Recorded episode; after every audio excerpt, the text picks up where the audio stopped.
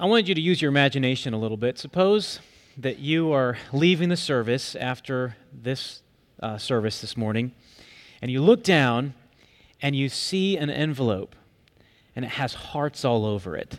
It's like pink and purple and red. And you're really curious, so you, you pick it up and, and, and you, you know you shouldn't, but you open it. and you pull it out, and there's this, this note. And you start reading it, and you realize this is a love note. You get really curious. Like, there, there must have been some young person in this, in this congregation that was like, wrote this love note for another young person. And as you read it, you, you, you come across statements that just kind of strike you a little bit odd. This person who wrote the love note is saying things like this Love me. Love me with all your heart. Don't let anyone else distract you from me. Don't let anything get in the way of your love for me.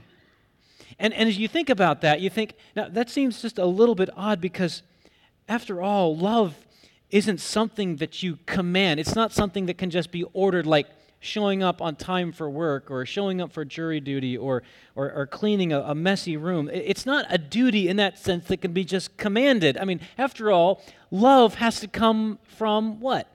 The heart, right?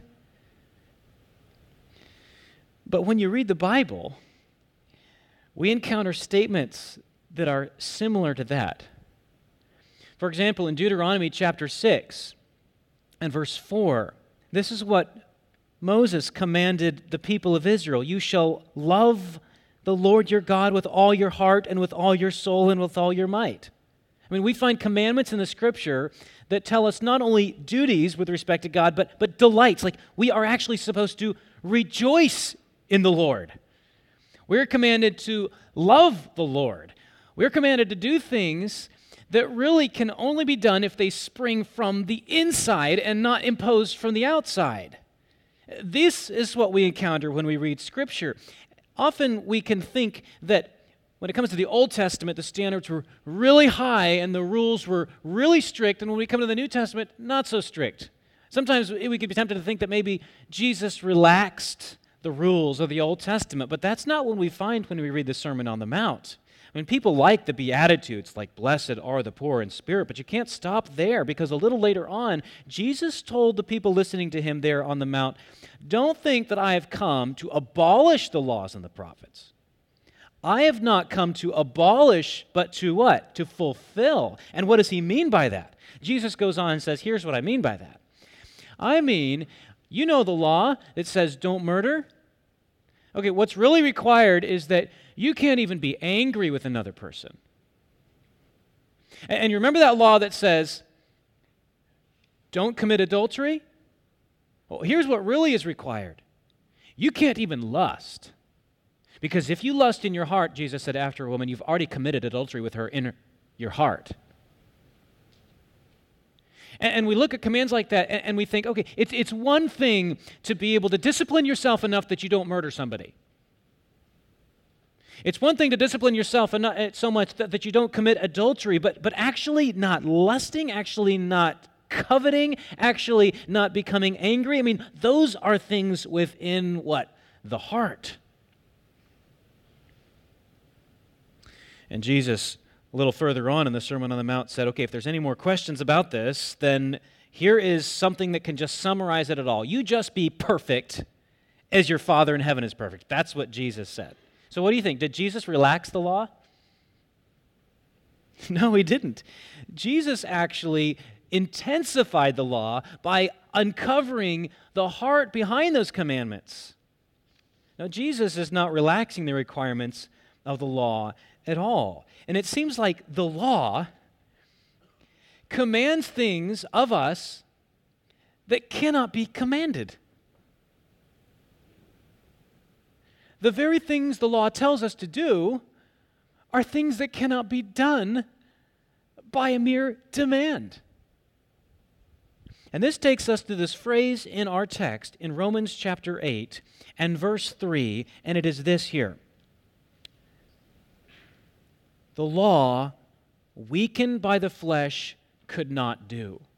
You see that there? There are some things that the law could not do. There's something that the naked commandments of the law are unable to bring about in our lives. And in that sense, the law has failed. Why? Because the law has failed to bring about an internal change, a heart change in the lives of the people to whom it is commanding. Like, you, you can't just do it by being commanded to do it. It requires something deeper, it requires something more radical, it, requires something right within your heart and desire. And in that sense, the law has failed. You see what Paul is doing? He's continuing the sequence of thought that we explained last week. He's made this declaration in verse 1. You see that there, Romans chapter 8, verse 1. He said, There is therefore now no condemnation for those who are in Christ Jesus. Now he's explaining why. Why is it that we're free from this condemnation? Why? Because you've been set free from the law of sin and death. The Spirit of God within you, the Spirit of life, has broken the chains that have bound you to that cycle, that, that, that endless repetition of sin leading to death, of sin leading to death. The Spirit of God has broken you from that, and now He's explaining that even further. You see the word that begins verse 3 4. Well, how is it that the Spirit of life has set you free from the law of sin and death? This is what Paul is going to do. And remember, last week I gave the analogy of opening the hood and looking into the engine to see how this works. This is what we're looking at now. We want to know is how is it possible that you are free from the law of sin and death? Well, how this is how it's possible. There's something that the law could not bring about in your life. And Paul's point here is that where the law failed, God succeeds. So we're going to first of all look at the law's failure. And I'm going to break this into two parts to help you understand the sequence of thought here. Verse 3 speaks of the law's failure, and in the latter half of verse 3 and moving on to verse 4, it speaks of God's success. So first of all, God the law's failure, what the law failed to do, and secondly, what God succeeded in doing. And before we get into this, I want you to think carefully about your own life. There's, there's two kinds of thinking that, that's common to a lot of people. And, and one, one school of thought or one way of thinking it says this if I can do enough, if I could try hard enough, then I could win God's favor if I keep enough rules, if I'm self disciplined enough, then I will get on God's good side. And, and if I keep that up long enough, then, then at some point I'll be free from condemnation. That is a very common thought, and we find ourselves slipping into that kind of thinking. How do we know that we find ourselves slipping into that kind of thinking? It, it happens when you, you feel you feel like you finally were able to please God because of something you did. And then you feel guilty when you fail to do that. But there's another kind of thinking that says, oh, I know better than that. Salvation, after all, doesn't depend on what I do. Therefore, it doesn't matter what I do. Therefore, I'm free to do what I want. And that kind of thinking leads to utter lawlessness, self centeredness, you see how those kinds of thinking, uh, they're both rooted in error. They're both rooted in a misunderstanding of the grace of God. But we find ourselves thinking one way or the other very often in our lives. Have you ever been tempted to sin and you're like, okay, I know I shouldn't do that, but, but God is going to forgive me? Because after all, salvation doesn't depend on me that is a, t- a way of thinking that we tend to fall into. Those two kinds of ways of thinking that are, that are equally wrong and, and yet equally based on this lie about grace is something that we need to confront in our own minds. Because to the person who says, I can try hard enough, if I do enough, if I keep God's laws consistently enough, then I could succeed in winning God's favor and having no condemnation. But to that, Paul says, no, no, you don't understand. There's something that the law failed to do. By, by mere commands, you cannot please God. So, what is it that the law failed to do? Here it is. The law failed to end sin and achieve righteousness. Now, if you look at verse 3, Paul doesn't tell us specifically in this verse what the law failed to do. To understand that, we need to go back to chapter 7. Because in chapter 7, Paul has just explained what the law couldn't do. This is that uh, vexed, agonized section of Scripture in which Paul is saying, I simply could not do the things that I want to do. Look at verse uh, 10 of chapter 7. The very commandment that promised life proved to be death to me. Why? For sin, seizing an opportunity through the commandment, deceived me, and through it killed me. Oh, so he concludes about the law. The law is holy, and the commandment is holy, righteous, and good. Why is it that what is holy and good could not bring about life in him? Why? It is because of his sin nature. Look at the next verse. This is in chapter 7 and verse 13. He asks this Did that which is good then bring death to me? No, by no means. It was instead, what was it? Sin, producing death in me through what is good, in order that sin might be shown to be sin, and through the commandment might become sinful beyond measure. What is going on here? Paul is saying this that my sin nature is so bad, it's, I'm so deeply flawed that what the law does, it's like a big magnifying glass. And it turns the magnifying glass on my sin nature and it says, See how sinful you are. You can't even keep these commands. And that means that if righteousness will reign and if sin will be snuffed out, it's not going to be the law that triumphs over and tramples sin. Have you ever seen these in, in, a, in a public restroom, a sign that says, employees must wash, their, must wash their hands before returning to work? There's a command. I read that often. Now, when I see that, when I see that command, it's not like, oh, I'm so glad that every employee washes their hands before returning to work. it's just a sign. It's just a command. It doesn't mean that all the hands are clean. It just means that it's a rule. It's like, it's a good rule. Are you glad that that's a rule? I'm glad that that's a rule. But it doesn't matter anything unless people actually keep the rule, right? The law in itself doesn't have the power to bring about obedience in our lives. It's a good law, it's a flawless law. The word, the word of God is, is flawless. But what's the problem? The problem is with our hearts, the problem is with the weakness of the flesh. That's the problem. And so, what is it going to take? Why is it that the law failed to do that? That brings us to this next question. So, the law was weakened by the flesh. Why? Or why did the law fail to bring about righteousness? Because it was, as Paul writes, weakened by the flesh. It'd be kind of like if someone were to come in here and into this room and they'd start passing out these big stacks of paper, and you, you look at it and you realize that it's Beethoven's Ninth Symphony. And you, you, you flip through the symphony and you're like, I, I bet this is just beautiful music, but, but we can't play it. We don't even have the right instruments, even if we had the skill. And someone comes up here and starts waving their arms, and, and, and there's no music. Is there something wrong with, with the score? Absolutely not. It's beautiful, it's majestic, it's triumphant there's something wrong with our ability to execute it. That's what the law is weakened by the flesh. And this is Paul's point in recording the agony of verses 15 through 24. I'll read some of this to you in verse this is chapter 7. He says, "For I do not understand my own actions, for I do not what I want, but I do the very thing I hate." Now, if I do what I do not want, I agree with the law that it is good. So now it is no longer I who do it, but sin that dwells within me. For I know that nothing good dwells in me, that is my flesh. For I have the desire to do what is right, but not the ability to carry it out. For I do not the good I want, but the evil I do not want is what I keep on doing. Now, if I do what I do not want, it is no longer I who do it, but sin that dwells in me. Why does the law fail to bring about righteousness in our lives? It's because of the weakness of our flesh. It's kind of like this rhyme that's often attributed to John Bunyan that says this Run, John, run, the law commands, but gives neither feet nor hands. We are bound to the law of sin and death. And the question is how can we be set free from this? What is going to actually enable us to fulfill the law and achieve righteousness. So, where the, the law fails, this is dealing with the law's failure. But Paul's point is not to dwell on the law's failure, but to actually look at God's success. Okay, so where the law fails, God succeeds. So here's the second division of our passage here. The first was the failure of the law, and now the second is God's success.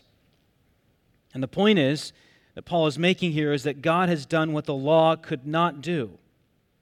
And how is it that God does that? He did it by condemning sin in the flesh. This is by the work of Jesus Christ on the cross. Now, to understand this carefully, we need to sort through these phrases, okay? So I'm going to ask that you you put your miner's hat on and you because we're going to go deep okay but i promise you after we go deep we're going to come out and we're going to breathe a breath of fresh air and it's going to be okay. But I'm going to ask you to you think with me. I said when I started the series that understanding the, the sequence of thought is going to take some work for us, but it is work, work that will be rewarded, okay? This is our digging into the Word of God. Now, look at these different phrases. First of all, by sending his Son in the likeness of sinful what? Sinful flesh. Now, the, the one thing that you need to understand in order to get this passage is you need to know that Paul is using the word flesh in three different ways. Okay. And, and if you don't understand that, then you'll be really confused about what's being said here. This word flesh, one way in which Paul is using the word flesh is referring to sinful human nature. Sinful human nature. And that use we see here in verse 3 weakened by the flesh. Think of it this way weakened by that part of human nature that says to God, Not your will, but mine be done. That's the flesh. Okay? That's the power that we all experience in our lives. It's this power that wants to rebel against God, the flesh. So the law was weakened by sinful flesh. But that's not the only sense in which this word flesh is being used. Because you see here also when he says, by sending his own son in the likeness of sinful flesh. Now, here's another use of the word flesh. It's not referring to the sinful nature, it's actually referring to just the fact that Jesus had a physical existence. It's like that, uh, that phrase that we sang about Come behold the wondrous mystery. Jesus is robed in frail humanity. That means that when, when God became a man, he took upon himself a body that's subject to the same kind of weaknesses that you and I experience. What are those weaknesses due to? They're because of the fall. The reason why we get sick, the reason why we get frail, the reason why we, we die is because of sin. When Jesus took upon himself a body, when God became a man, he subjected himself to the same ravages of sin that you and I face, although he himself never sinned. That's why Paul says, in the likeness of sinful flesh. Jesus himself experienced the temptations that you and I face, but he did it flawlessly. He never sinned. But that's the meaning of the word flesh here. It is simply this the physical body that Jesus became a human being. This is the same sense in which John is using the word flesh when it says this in first in, in the Gospel of John, chapter 1, and the word became what? The word became flesh. All right? So flesh can refer to sinful human nature, as it does in verse 3. Flesh can refer to a physical existence, as it does in verse 4, at the end of verse 3, when, uh, sorry, verse 4, when it talks about Jesus, God condemning sin in the flesh, I'm sorry, in the likeness of sinful flesh. And then another way in which the word flesh is being used is that final word in verse 3. He condemns sin in the flesh. That word for flesh is referring to the body of Christ, Jesus' body, as he died on the cross.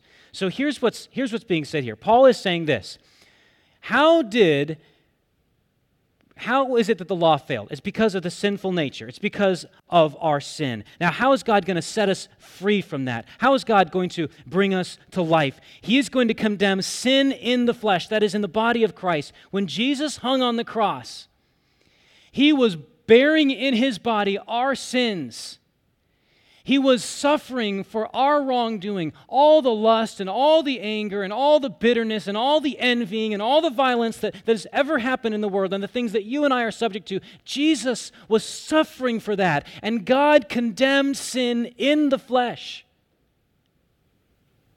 in the body of Jesus Christ.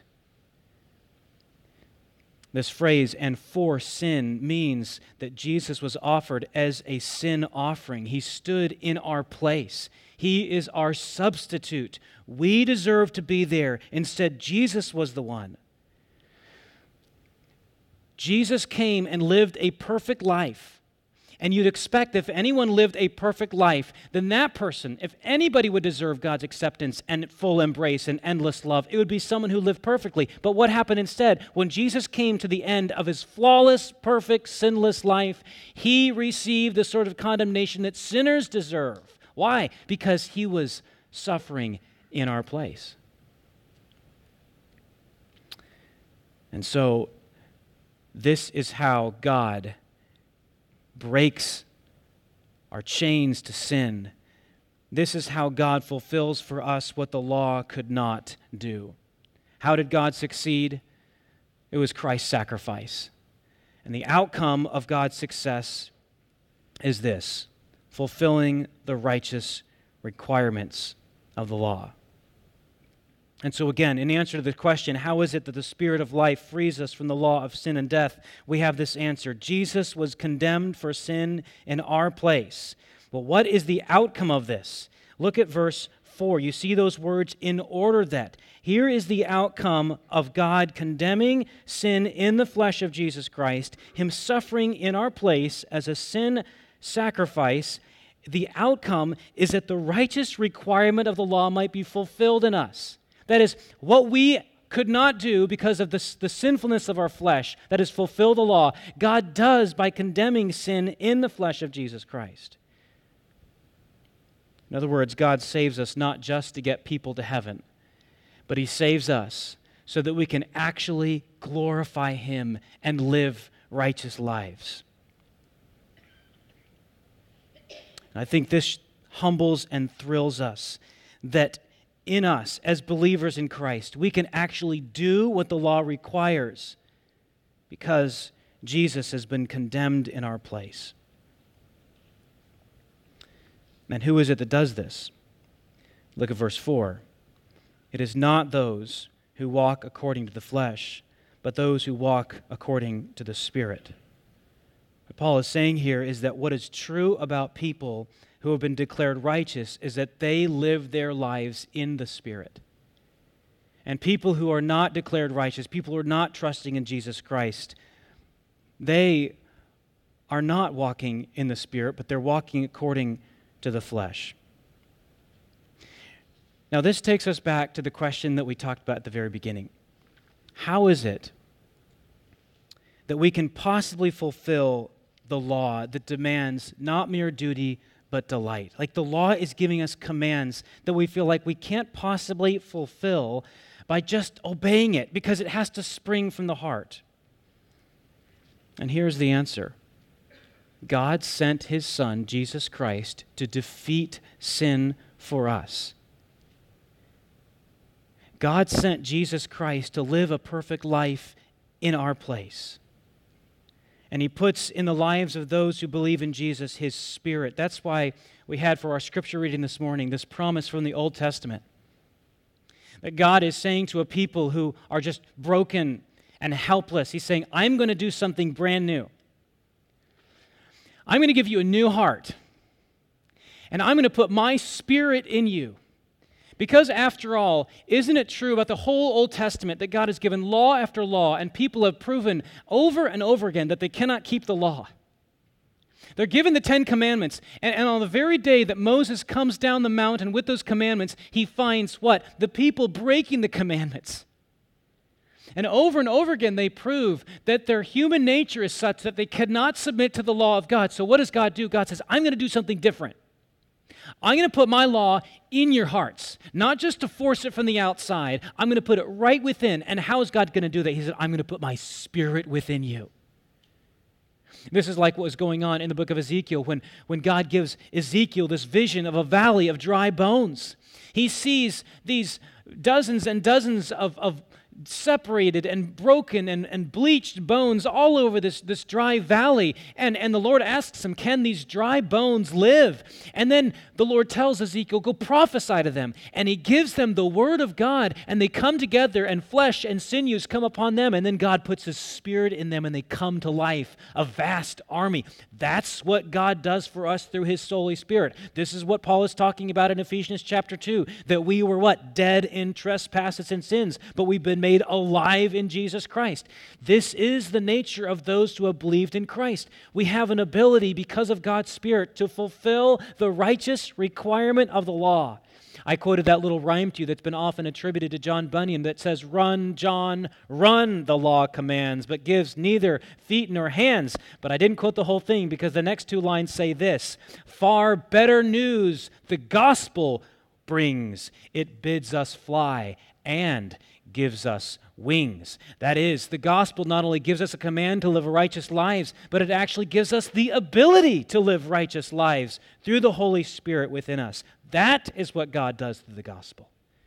That is what God does because of His Spirit within those of us who are believing in Jesus Christ. So that we are not just imposed by His law from the outside, but that a delight and a desire and a joy and a love for God springs from where? From the very inside because God has changed our hearts.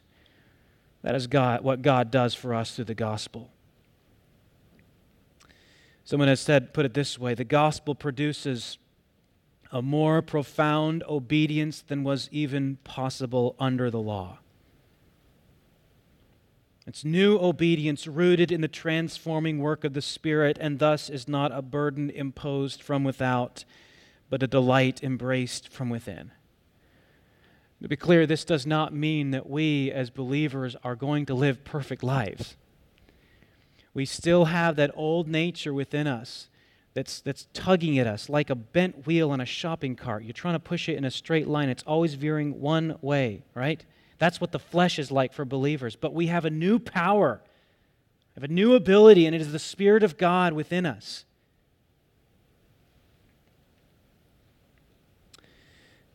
This is what God does for us. This is how, as Paul explains, God has done what the law, weakened by the flesh, could not do. It's by sending his own Son in the likeness of sinful flesh and for sin. He condemned sin in the flesh, that is, in the body of Christ, in order that what? In order that the righteous requirement of the law might be fulfilled in us, who walk not according to the flesh, but according to the Spirit. What is that righteous requirement of the law? Fundamentally, it is this. When Jesus was asked by the scholars of the law, what is the greatest commandment? Jesus said, It is this You shall love the Lord your God with all your heart, and with all your mind, and with all your soul, and with all your strength. This is the great commandment. And the second is like unto it love your neighbor as yourself. On this hangs all the law and the prophets. You want to know what the very essence of the law is? You want to know what the very crux of what God requires of people it is? It's love God with all your heart and with all your soul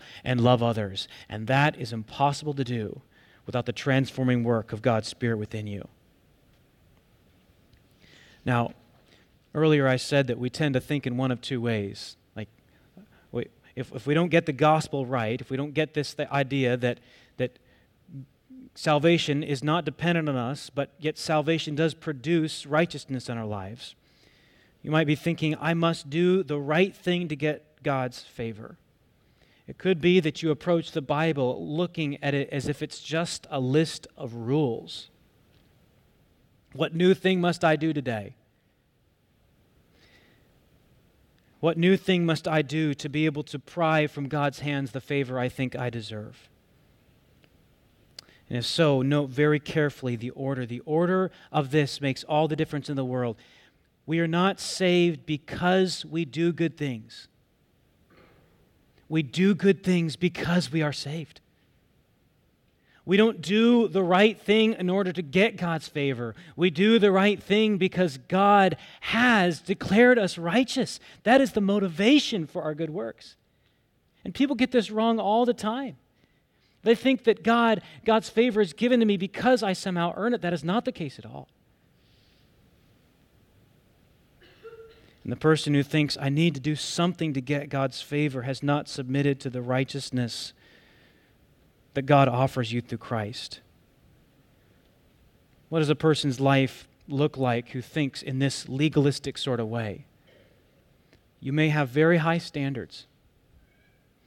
You may do things so precisely. But also, you may tend to look down on people who don't. You may have a sense of pride when you feel like you're getting it all right, and a sense of despair when you don't. That is not what the gospel teaches us. The gospel sets us free to obey God in a way that was impossible by just the law's commands. I said also that there's this other mindset that says, well, God accepting me doesn't matter what I do. And therefore, I could do whatever I want. And to you, let me, if that tends to be your thinking, let me warn you this is not what the gospel teaches us. The gospel teaches us that salvation results in a changed life. So, no matter what a person may claim about their relationship with God, genuine faith will always produce heartfelt, joy filled, delight motivated obedience to God. And what will that look like in a person's life? I want to just point out to you a couple different people in history who've experienced this kind of change. There is a, a man who lived in the fourth and fifth centuries. You may have heard of him. His name is Augustine. And before he believed the gospel, he lived a very sinful life. He had a mistress, even as a teenager, and he could not seem to rid himself of his sin habits. In fact, he recorded in his confessions, he says, I was an unhappy man, and I would pray, Lord, quote, grant me purity and self control, but not yet. He delighted in the law, but he didn't have the ability to fulfill it. And after he turned in faith to Christ, he wrote these words, reflecting on his conversion experience. He wrote this What I once feared to lose was now a delight to dismiss.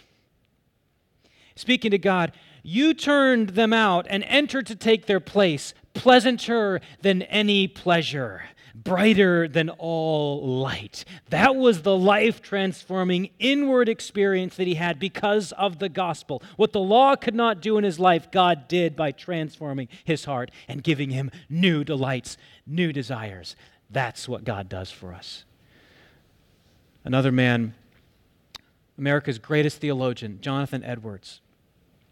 Like many of you young people, he grew up hearing the gospel in fact, he liked to play church as a teenager.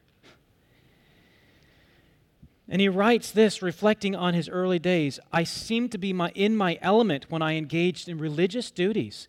But then he realized, looking back, that his delight in religion was, quote, much self righteous pleasure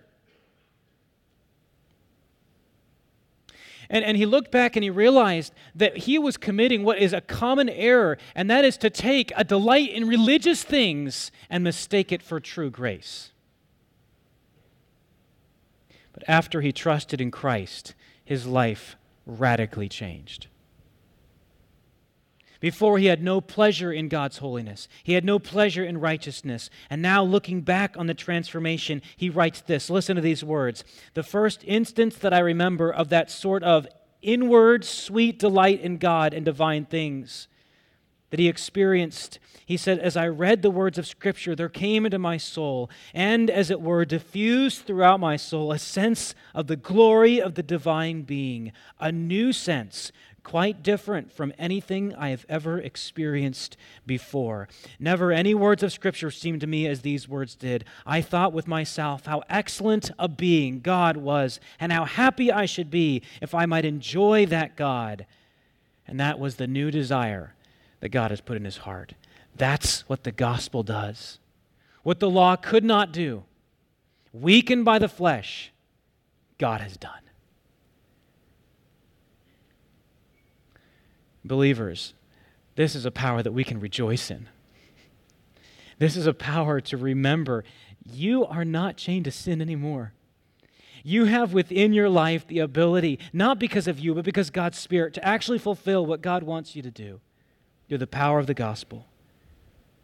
But a warning to those who don't believe the gospel, to those who have not submitted to Jesus Christ and his righteousness. Are you trying to do it on your own? You can't you will fail.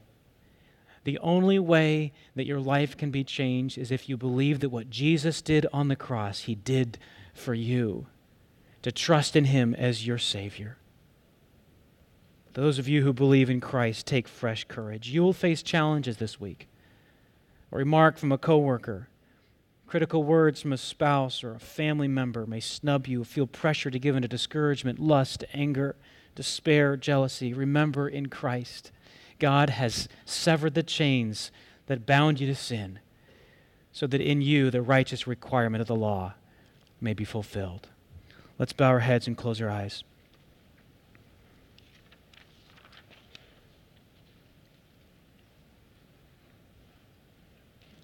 Our Father, we thank you for your word and for the power of it. And I pray that it would continue to work its way into our hearts and lives. I pray that you would help us to remember, those of us who are believers, to, to cling to these truths so that we would not forget that you have set us free from sin, to rejoice in the power of the gospel, and to find fresh delight and courage in what Christ has done for us. I pray for any who've not believed the gospel that you would convict their hearts and help them to, to reach out to you in faith and believe. And I pray this in Jesus' name. Amen.